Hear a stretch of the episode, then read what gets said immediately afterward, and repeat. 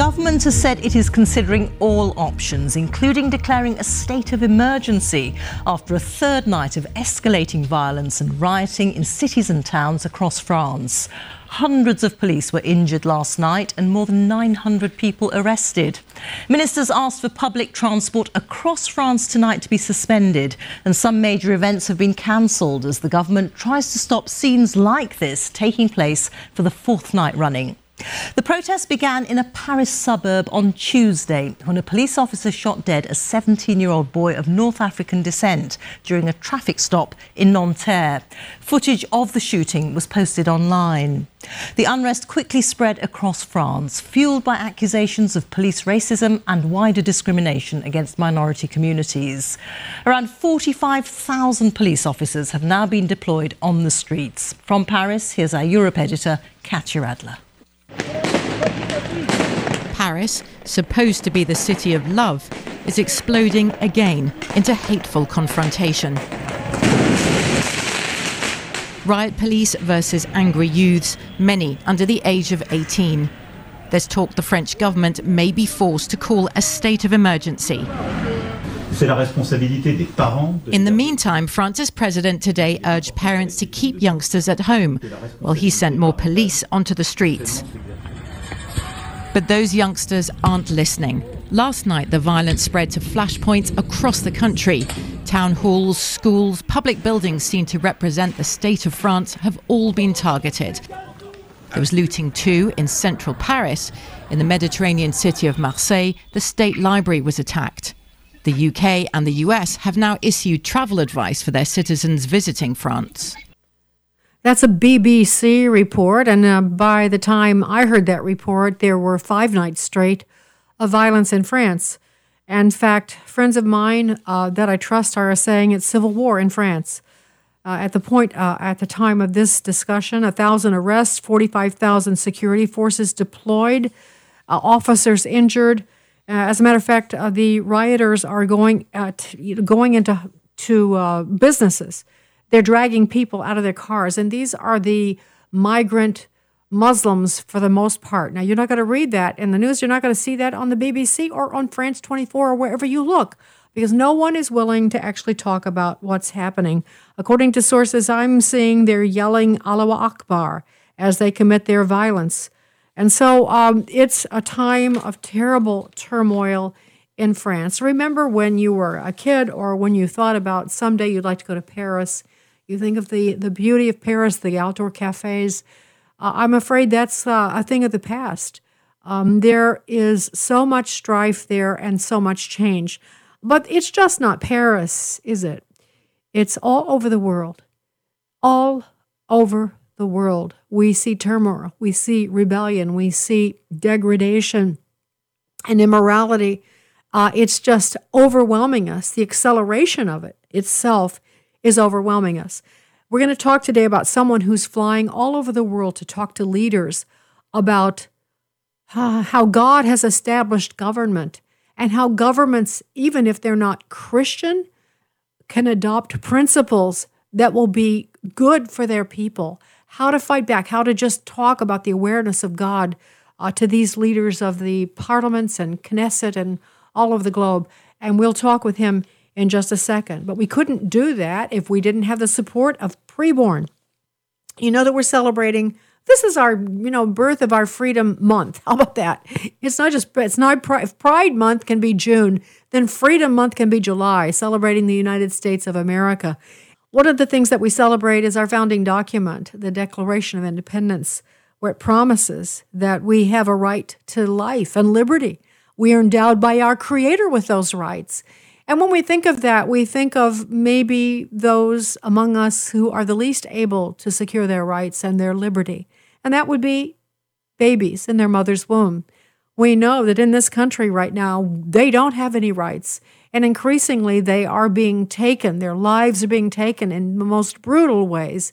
That's why Preborn steps in and they provide ultrasound to moms who are not sure if they can keep a baby. They're just not sure. They're in crisis. And some of them may be just selfish, but I think most women are tormented about the notion of uh, terminating their child. That's where preborn comes in, provides these ultrasounds, which are only uh, $28 a piece. They provide the ultrasounds, and once the moms see their babies and actually see that they are babies, uh, they usually cannot go through with it, and that's good. And then they provide help for them afterwards.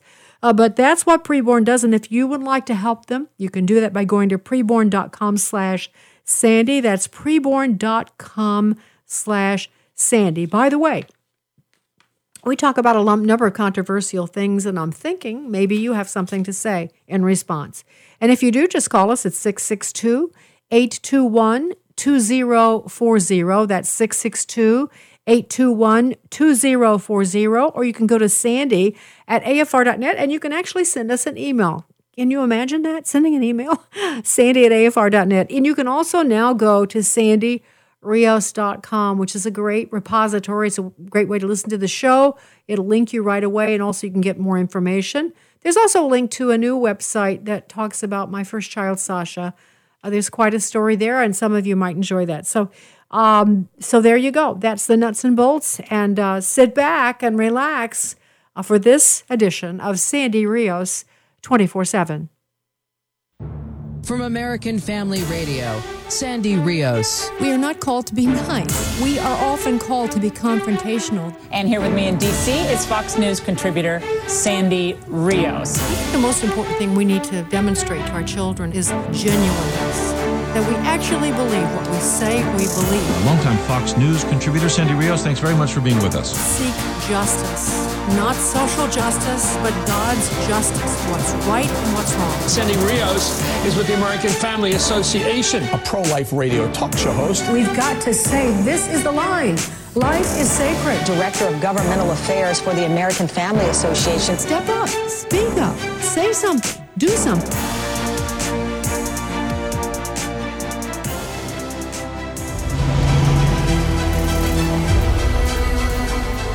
Good morning, America. Welcome to a national gathering for prayer and repentance from your nation's capital.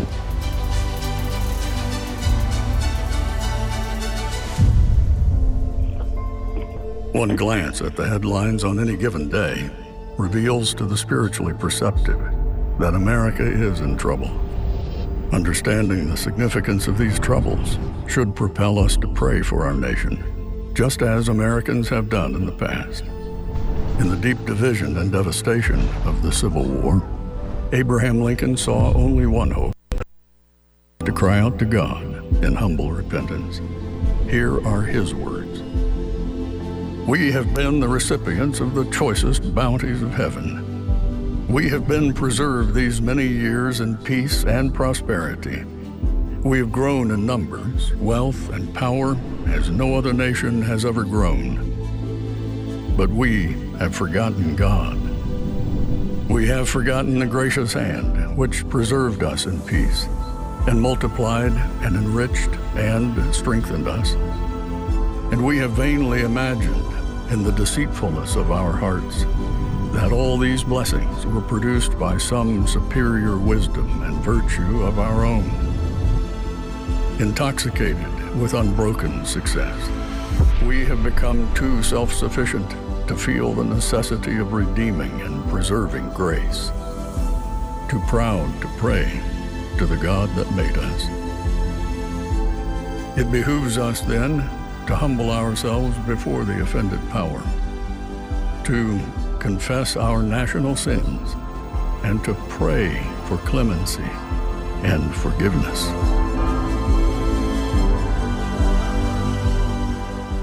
Sandy Rios with you on Sandy Rios 24 7. That beautiful, beautiful opening was the beginning of the National Gathering for Prayer and Repentance this past February at the Museum of the Bible in Washington, D.C.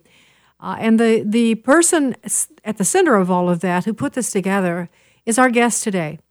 Uh, Jim Garlow is maybe a familiar name to you. He's certainly familiar to me for lots of reasons, but he is the founder and CEO of Well Versed. Uh, it's very interesting because uh, you know what I do is uh, I've always felt that God called me to do uh, talk about the events of the world, and in the midst of that, weave in Jesus. Uh, sometimes blatantly, sometimes not blatantly, and I think that that's why I'm a kindred spirit. I think with Jim because he felt that call too. He brings biblical principles of government to government leaders. He and his wife have visited with 10 heads of state and numerous foreign prime ministers. They travel all over the world uh, trying to make the case for biblical principles. I'll let him tell you about that. Uh, he's written this book, more than one book, but the book Well Versed is what his ministry's uh, title is based on. He's heard daily on 800 radio outlets. Uh, and we could go on and on, but then he'd never have a chance to talk. And I, uh, I'm so pleased that joining us today is Dr. Jim Garlow. Thanks for joining us, Jim. A joy to be with you, Sandy. Thank you so much. Give us just an idea of what your travel itinerary has been this past year. okay. Netherlands, Albania, Macedonia, Romania, Amsterdam, Germany, Latvia, Liechtenstein, Switzerland, Israel, Kosovo, Turkey, Poland, uh, Hungary, let's see, Finland, Norway, England.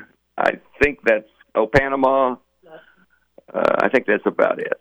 Well, you know, I'm disappointed. I thought, you know, I thought I had a bad travel schedule, but I think you've beat. I, I don't even know how you do that physically, you and your wife, but you do. Uh, and in the process of this, you do meet with leaders of state. Um, I, I, there's such a long list of them. I hardly know where to begin. So I'm just going to ask you, what do you think? Let's just pick this year. Uh, the most incredible interaction you've had with a, with a head of state has been. Well, we meet with not only heads of state, we've only met with 10 there, but we meet with, um, uh, in addition, members of, of, parliament and then sometimes mayors, former, former prime ministers.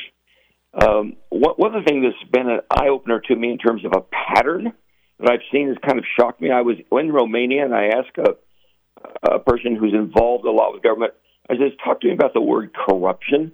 Tell me how bad that is here. And then he said this uh, which really triggered something of what I observed in other countries. He said, well, we have on one side people who are heavily involved in corruption, and the other side, people who are trying not to be involved in corruption, trying to walk clean. But what happens if, if the guy in, who's not walking in corruption gets in power, then the people who have walked in corruption, they nitpick until they find one thing, something they can get the guy for, and the people who are wallowing in corruption accuse the other guy of being corrupt as soon as he said that, I just thought of what we, we experienced in, in with Jeanine Áñez. She was at the time president, uh, prime minister in uh, uh, Bolivia, president rather Bolivia. Uh, she was in power there because of an uprising of the people, a prayer meeting, a prayer meeting just a few years ago, and it, it drove out the socialists. But when the socialists came back into control, they put her in prison, charged her with trumped up charges. Ten years, she's in prison right now. Uh, we thought Jair Bolsonaro. They're now accusing him of, I think, a January 8th uh, uprising. Uh, we look what, what Trump has gone through. Uh, Giammattei, we met with we met with we met with Bolsonaro twice. The second time we met with him, he's president of Brazil. Second time we met with him, he was just silent as we talked. We prayed over him, and then when he spoke, he just said these words. We met with him just before he was inaugurated, and then after he'd been in for several years, and he just simply said, "The cross is heavy. And we could see on his face, his countenance, how difficult uh, the job was. Then we met with uh, Jimmy Morales, president in Guatemala, who was kind of Trump like in his past, but he surrounded himself with good, godly people uh, for, for the most part. And then his successor, Alejandro Giammattei, and he, he's not one of us in the value structures you and I have, but he did bring in good, godly pastors to help him guide the government in good ways. He was used by the Lord in a profound way. Well, he's he got termed out. They only have one term there. Just this just happened last week. Uh, there's actually a runoff going on in Guatemala, and already there's accusations what they're going to do to him once he's out of power. Uh, in Honduras, uh, Hernandez out of power. Now I don't I don't know in that situation whether the charges are right or not, but immediately thrown into prison. Now that may have been legitimate. I just I don't know, but I'm going to speak about the others at least. The pattern is is is once the leftists get in control, they will do anything to charge the others with a crime and put them in prison. And when, once I saw that pattern coming from a comment uh, from uh, a guy in Romania, uh, it, it, was it was a profound sense of the price that's paid to walk in, in righteousness in the culture we live in. Probably the most amazing, though, Sandy, and I'll cap off with this, is Viktor Orban in Hungary. He gets accused of all kinds of things. Uh, no country is perfect and no leader is perfect, but this is, he's probably the most biblically grounded government of any of the 193 nations of the world. And he has a guy on it who's his state secretary named Tristan Azbej. And Tristan's assignment anywhere in the world is to find Christians that are being persecuted and save their lives. Now, Hungary is only 9 million people. It's small, but it's the only one. They've sponsored two conferences on the persecution of Christians. I've attended there. I've attended their demographics forum there on the the demographic winter going across Europe and, for that matter, all of all the Western world. We can talk about that if you want to. But because of the demographic winter, by that I mean couples aren't having enough babies. You have to have 2.1 babies per couple to keep the nation going minimally. And most nations are 1.3, 1.6, 1.5, 1.4, 1.7, somewhere in there. So, in Viktor Orban, as the Prime Minister of Hungary, is saying to couples, you'll have two babies, we'll cancel half your student debt. You'll have three babies, we'll cancel all your student debt. If you keep having babies, we'll help you buy your house. If you, we'll buy you a van if you'll fill it with babies. and they say, get married first and then have children. And you'll see billboards all over Hungary with pictures of have families, or even the, the, the jet bridge on the plane. You look there and there's an advertisement on the side of it to have children, have babies. It's the most family centered country of its kind. And he's fiercely committed to upholding Christian principles of governance. You know, it's funny, Jim. I uh, Viktor Orban was at uh, CPAC, uh, I think the one in Maryland, and I got a chance to to meet him, and then get. I was interviewed by Hungarian television, and uh, in general, what it struck me is that they could not believe what was happening here, how immoral, how degrading, how. And I said to them, you can't even imagine that 50 years ago when I was young, this is what we were saying about you. You were part of the Eastern Bloc. This is before you even remember this was happening to you. It's uh, it's really funny to me as I think about the big picture of it, uh, Jim, is that you know Satan is the prince of this world. I have to just go right there, and it always strikes me how uncreative he is. When he destroys, he does the same thing over and over again, as opposed to God, who is ultimately infinitely creative and does different things all the time that you never see coming. Isn't that interesting? Exactly. It's interesting wherever I where we are with with government leaders. It's interesting that they'll say the same thing. So you won't believe what is happening in our country. You won't believe the LGBTQA plus whatever. Uh, they're they're coming after our kids. You won't believe what, how transgenderism is being forced upon. You won't believe it's like they don't realize that this is cosmic, this is demonic, this is this is this is global. This this is this is Satan's plan himself. I was on a call once, a Zoom call. I think 13 Latin American nations were represented and represented with 60 people, and whoever was the spokesperson from each nation would actually use start with oftentimes you won't believe what's happening in our country, like they were not aware yes. this was happening in every other country. And the goal is the same. Satan has found a way to try to destroy us at the very core of who we are. Don't have time to go into this, but there's a reason why he's attacking us on the issue of sexuality. Because in Genesis 1, 2, and 3, you take a look at the, at the actual Hebrew words for the definition of marriage. They're rich, they're profound. The text, the image of God, the imago Dei, the image of God is profound. So, so what God established, first of all, was male and female in Genesis 1. And what he established in Genesis 2 was one flesh marriage. What he established in Genesis 4 was procreation. So along comes Satan, and he goes in reverse order. He goes after Genesis 4, procreation, kills the babies and abortion. Once he's established that, then he goes after marriage and redefines that. So we're now back to Genesis 2. Then once he does that, he goes back to Genesis 1, and where we were we were first as male and female. Now he gets away with goes away with gender specificity.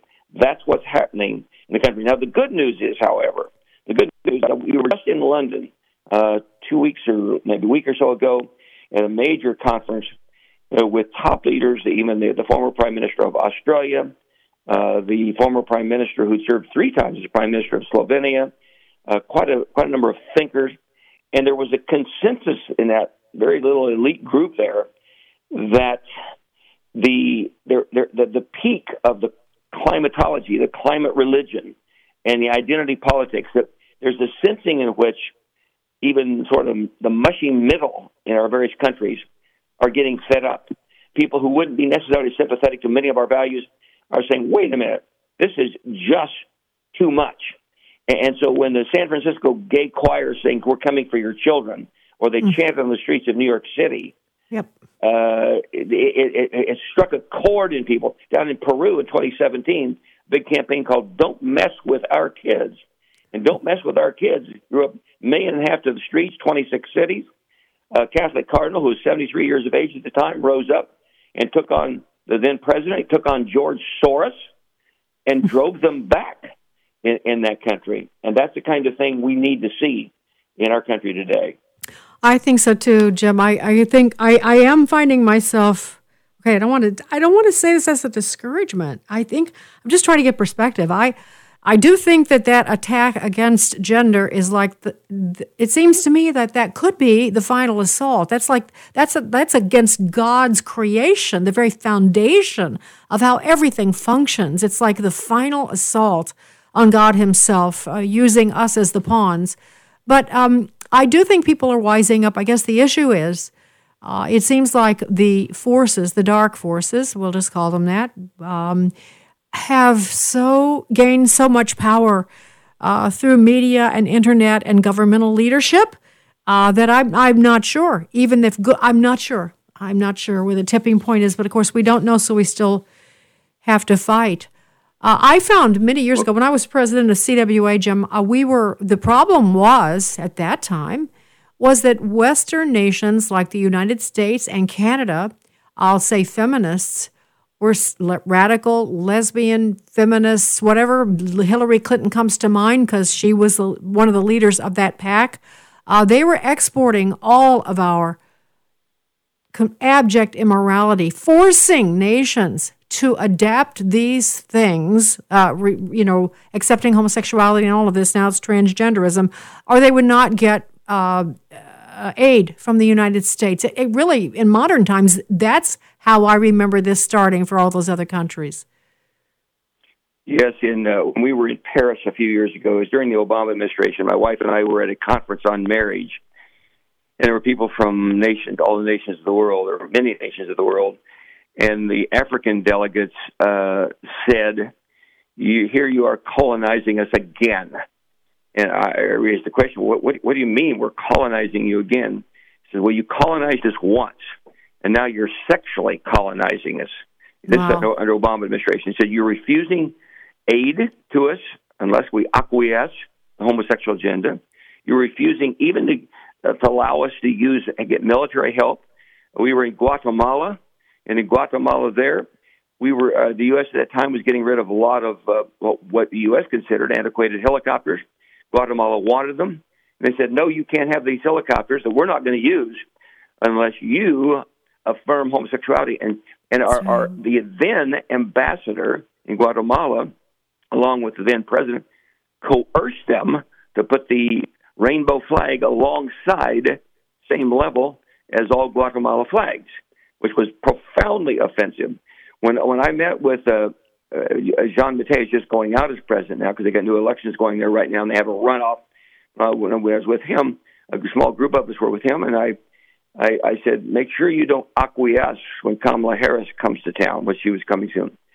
He said, uh, and through a translator, he said, be assured, I will not. And he did not. But the, most Americans do not realize these countries pay a horrific price if they don't knuckle under to this. And we think, okay, that's just that was just during Biden, and then going back to just during Obama.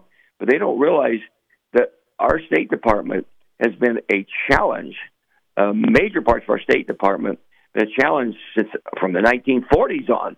And by that I mean, uh, as Obama went out, there were many people who were political appointees. He transferred them over to career bureaucrats. You can't fire them.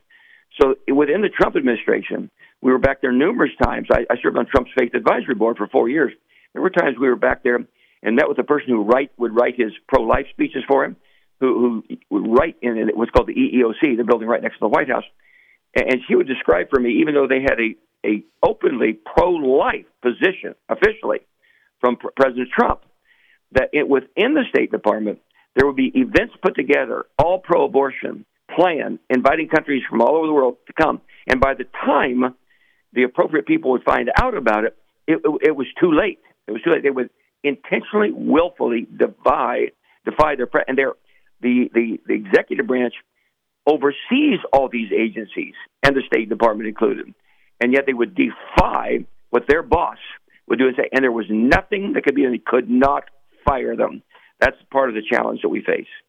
Yeah, I just, and also, this is even uh, just as egregious, if not worse. Ric Grenell, who has done so many good things, is a gay activist beyond, uh, well, he was part of the leadership of uh, establishing gay marriage in this country, and President Trump sent him to Germany to be the ambassador. And um, I think, you know, he he did some fine things, but he himself was a driving force, making embassies all over the world fly the gay flag. It's so it's just very, very, very distressing. Jim, I want to go back with you. Well, two things. When you go to these countries, and you you you and Rosemary go all the time, there, there won't be even time to even scratch the surface of what you're doing.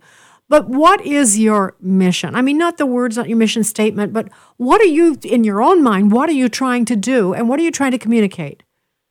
Very good. I do want to make a disclaimer, and is I, I, I don't want to imply for, for a moment that I have access to heads of state directly. I have to rely, I, I don't have the contacts or clout for that. It comes through friends who are willing to connect me or small delegations that I go with. Uh, so I can't just pick up the phone and call some head of state. So I don't want to imply that for a moment. Our ministry is, is a small ministry; it's not a large ministry at all. Uh, but God has opened the doors, in, in particular, this last trip to meet with uh, members of Parliament. I have friends who help me get to them and meet with them. And what I, we bring is very, very simple. Uh, our well versed mission statement is bringing biblical principles of governance to government leaders. In, in a heartbeat, here's, here's the way I'd summarize it. Every Christian seems to know the Bible speaks to personal issues of life. We get that. It speaks to family issues of life. We get that. It speaks to congregational or church life. We get that. But I would contend that probably 99% of Christians do not realize that the Bible speaks to the issues of civil governance. Uh, George Barna did some research a few years ago. He discovered that 90% of pastors agreed that the Bible speaks to the cultural, social, political issues of the day. But when asked in the same survey, will you speak to those cultural, social, political issues that the Bible speaks to? 90% of pastors said, no, we will not. Why is that? Afraid of offending. Um, that's worshiping the altar of nickels, noses, and numbers. And then in the survey he did two years later, Barna discovered the average layperson says we do not speak out on the issues. Why? I thought the survey would say we don't speak on issues because we're afraid of being accused of being uh, homophobic or transphobic or xenophobic or Islamophobic or some phobic or just being criticized. But that's not what they said. They said it's the average layman in the pew. We do not speak on issues because we do not know what to say. When I heard that, that triggered something within me. So I wrote a book called Well Versed same name as our ministry. Well, by the way, our, our ministry uh, website is wellversedworld.org, wellversedworld.org. But I wrote a book called Well Versed, it lays out the biblical underpinnings, biblical foundations to 30 political topics, all the way from minimum wage, Social Security, health care, welfare, immigration, in addition, of course, the classics abortion, marriage, a theology of war, civil disobedience, etc um, I found that because of the, what's happened the last few years in America, these last three years, we're now writing a part two, a volume two to that book, Well Verse. It'll be out by the end of the year or earlier, I hope. And that's going to cover 60 political topics. So we didn't even think of transhumanism, not more than transgenderism, transhumanism, AI, uh, ESGs, DEI, BLM, CRT, all these initials all this stuff that we didn't even think about. We'll be covering cloning, uh, the, the list, uh, genetic uh, manipulation. We're going to cover all these. What's the biblical groundings or foundations we appeal to on these topics? We'll have 60 different topics. So when I go meet with members of government, I'll, my my case, uh, case is always the same. We were, I, like I was in Albania recently, and I met with people four different political parties. Three is he two or three? Is he three? It's two different former prime ministers, different parties. And My message was always the same that God established government, God establishes nations. He loves us, He cares about us. He didn't write the book and go, wow, I forgot about that whole government thing. He loves us so much, he laid out the principles of governance. Blessed is the nation whose God is the Lord. If that's true, which it is, then the reverse is cursed is the nation whose God is not the Lord. We come to bring biblical principles of governance, which will bless your nation. I met once with a, we, we've met privately, our little ministry, with 93 of the 193 ambassadors at the United Nations. We've had a small ministry there. And, and so I was meeting with one particular ambassador from a small Muslim nation.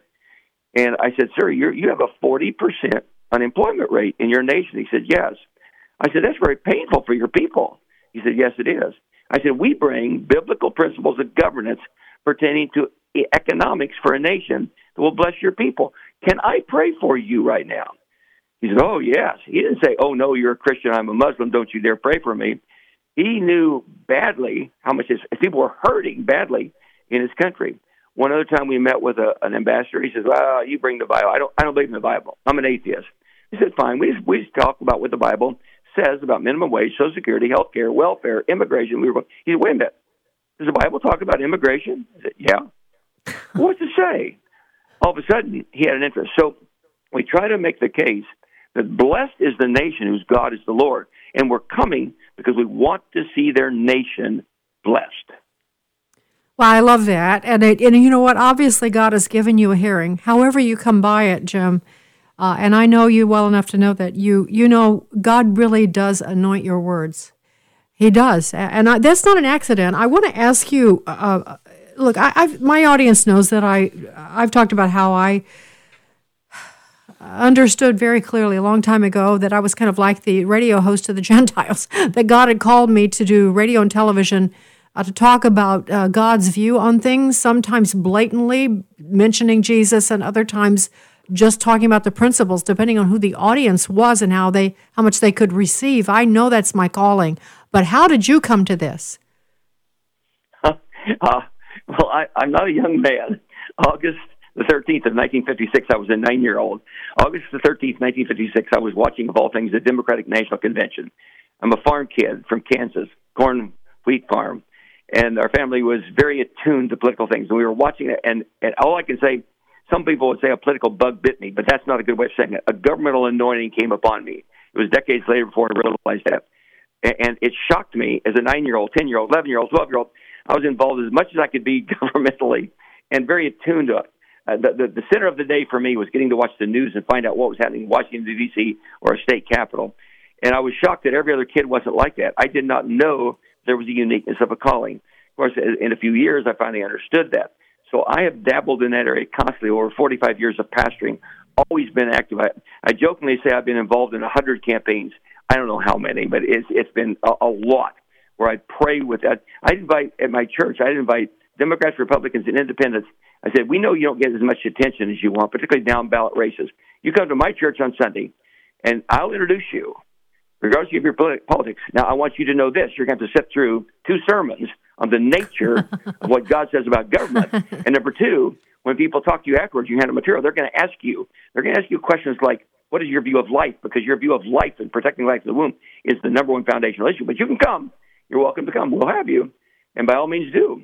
And they did, particularly judicial candidates who got no attention. They were happy to come. And so I, I was very, very involved. I, I, I became involved a lot politically, governmentally, as much as I possibly uh, could from an extremely a young age. And then once we stepped aside from pastoring a local church uh, here in San Diego, I pastored Skyline Church for 23 years. And then we went full time with the ministry, well versed uh, with members of Congress and uh, and and then the United Nations. My wife, um, uh, my wife passed. My first wife passed away of cancer 10 years ago. I married uh, Rosemary Schindler 12 years ago, and uh, she, she's been to Israel 75 years. So we launched a ministry uh, 75, 75 times, I must say.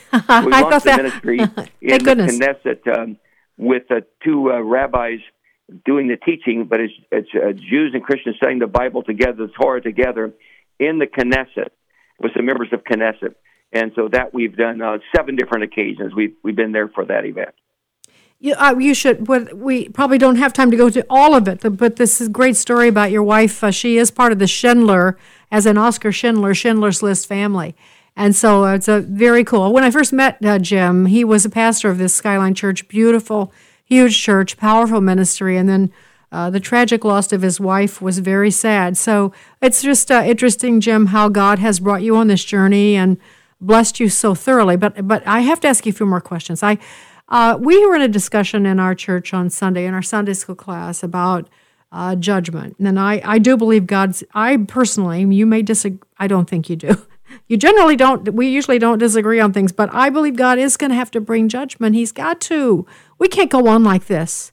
We can't go on like this. But the issue of discussion was: Is He judging the world or our country because of the because of Christians or because of sin in the world? Can you answer that? Well, uh, the question is, it, it would be: Is America under discipline, or has are we moved to the next level? Are we under judgment? Uh, people debate that back and forth. My sensing is we have moved into an era where we are under we are under judgment and that's why you started off the show. And I'm so thankful you did, Sandy, with uh, playing those excerpts from the national gathering for prayer and repentance. It, was December the 13th last year. I flipped on the television, and there was Joe Biden signing the document, which meant for the first time in the history of America, all three branches of government had now affirmed that for which God had destroyed Sodom. Never before had all three branches of government affirmed that for which God had destroyed Sodom. And, and though it wasn't for inhospitality, Jude tells us why he destroyed Sodom. And so the, when I saw that, the, the sickening in my stomach, I placed some calls, Tony Perkins and Mike Farris and uh, Congressman Mike Johnson and a few other, and said, can we do something uh, uh, on repentance? That's our only hope is biblical grounding and repentance are the only two hope we have to save this nation from full judgment. And they were definitely in agreement. And so we started planning that national gathering of prayer and repentance. And God directed us as we got, that was at the National uh, uh, Museum of the Bible on February the 1st. They put it at 6.30 in the morning. And it was no breakfast and all prayer, because many prayer breakfasts are all breakfast and no prayer.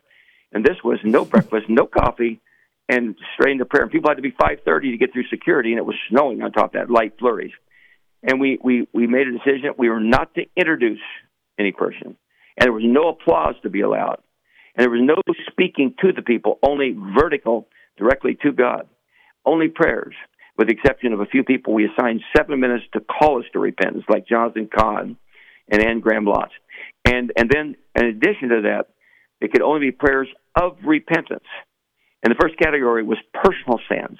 We went from personal sins to sin in the church. And then the big category we went into was national Amer- American national sins. And we went into times of repentance. And every person who prayed had 60 seconds, one minute to cry out before God.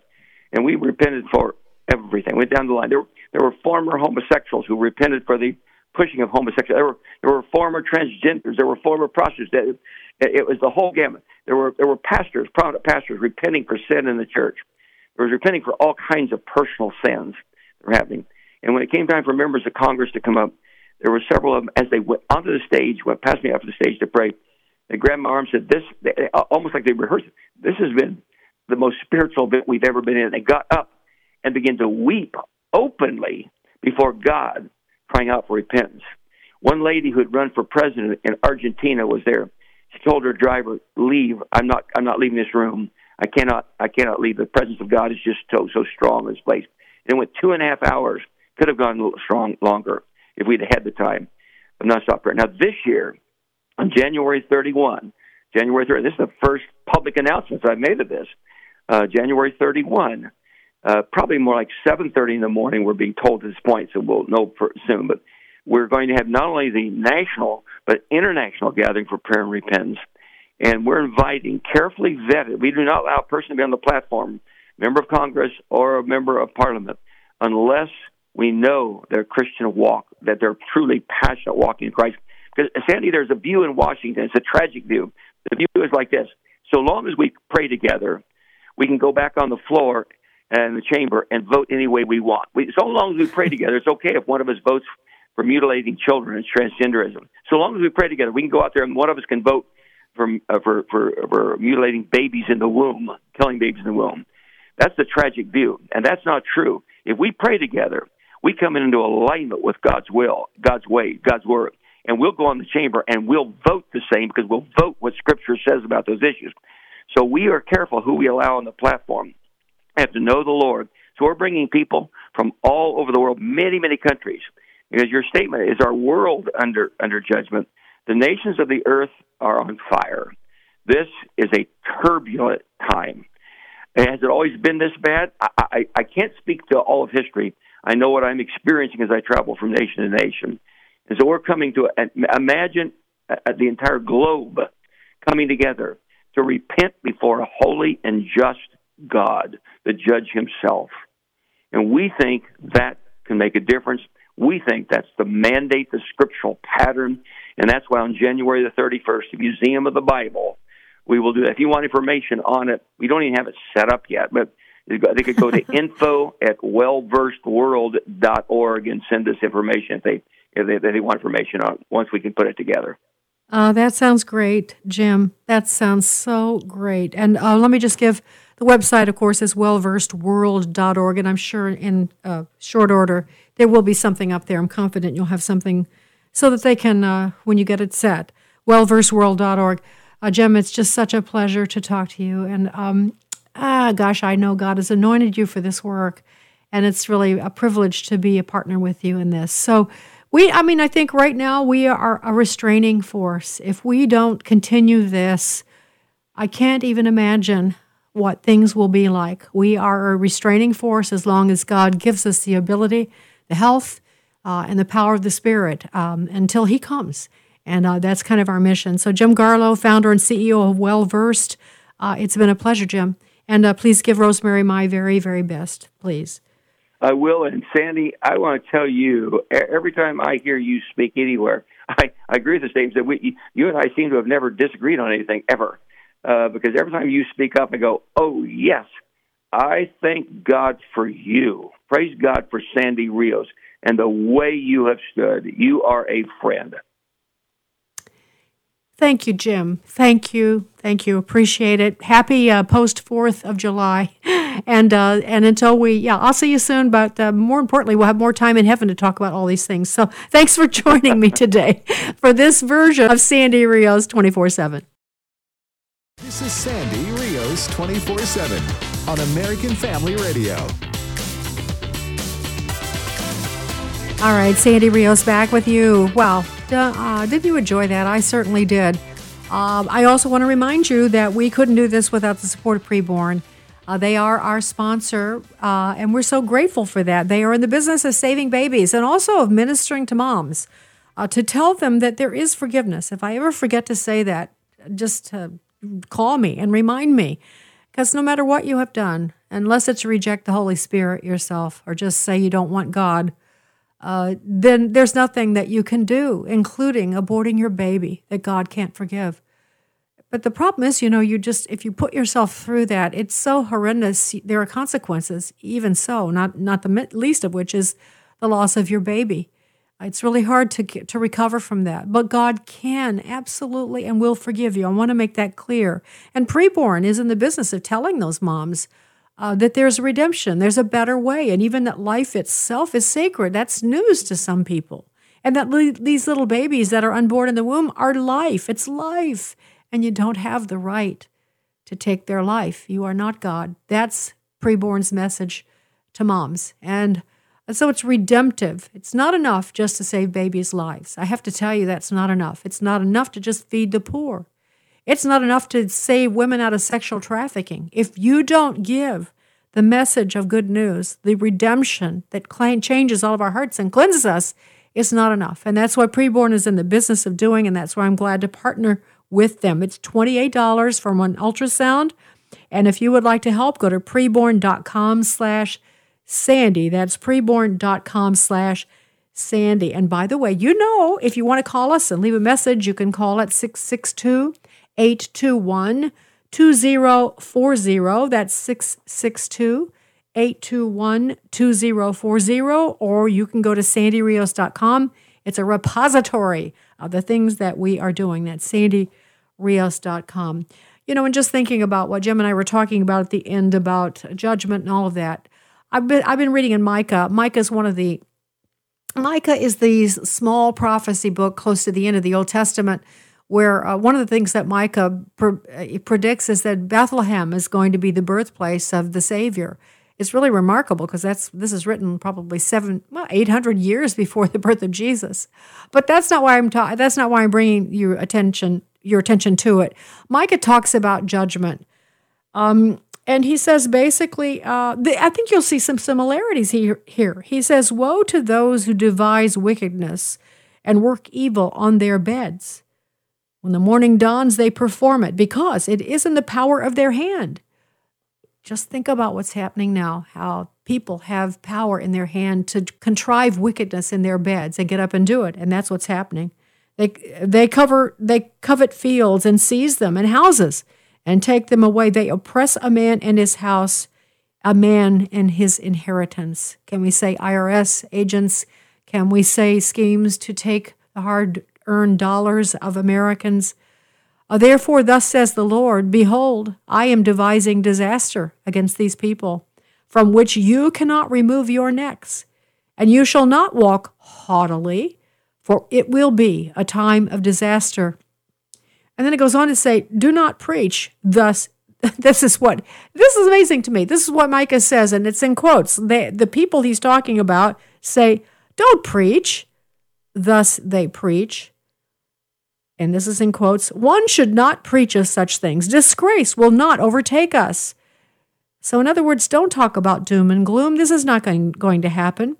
But then he goes to say, if a man should go about and utter wind and lies, saying, I will preach to you of wine and strong drink. So, this is what I'm going to preach about wine and strong drink. He would be the preacher for this people. There are so many parallels in this book. It's amazing. He talks about disaster. He talks about how God's going to bring judgment not only on the people that were well, a, lot of it is on the uh, the Jews themselves, but not just the Jews. It's the perpetrators of wickedness, and he describes terrible, terrible punishment in great detail. But then he goes to the end of it. This is why I wanted to read this to you. After all that he describes about the judgment that God is going to bring, he said, who is like you, God, pardoning iniquity and passing over transgression for the remnant of your inheritance? Because God delights in steadfast love.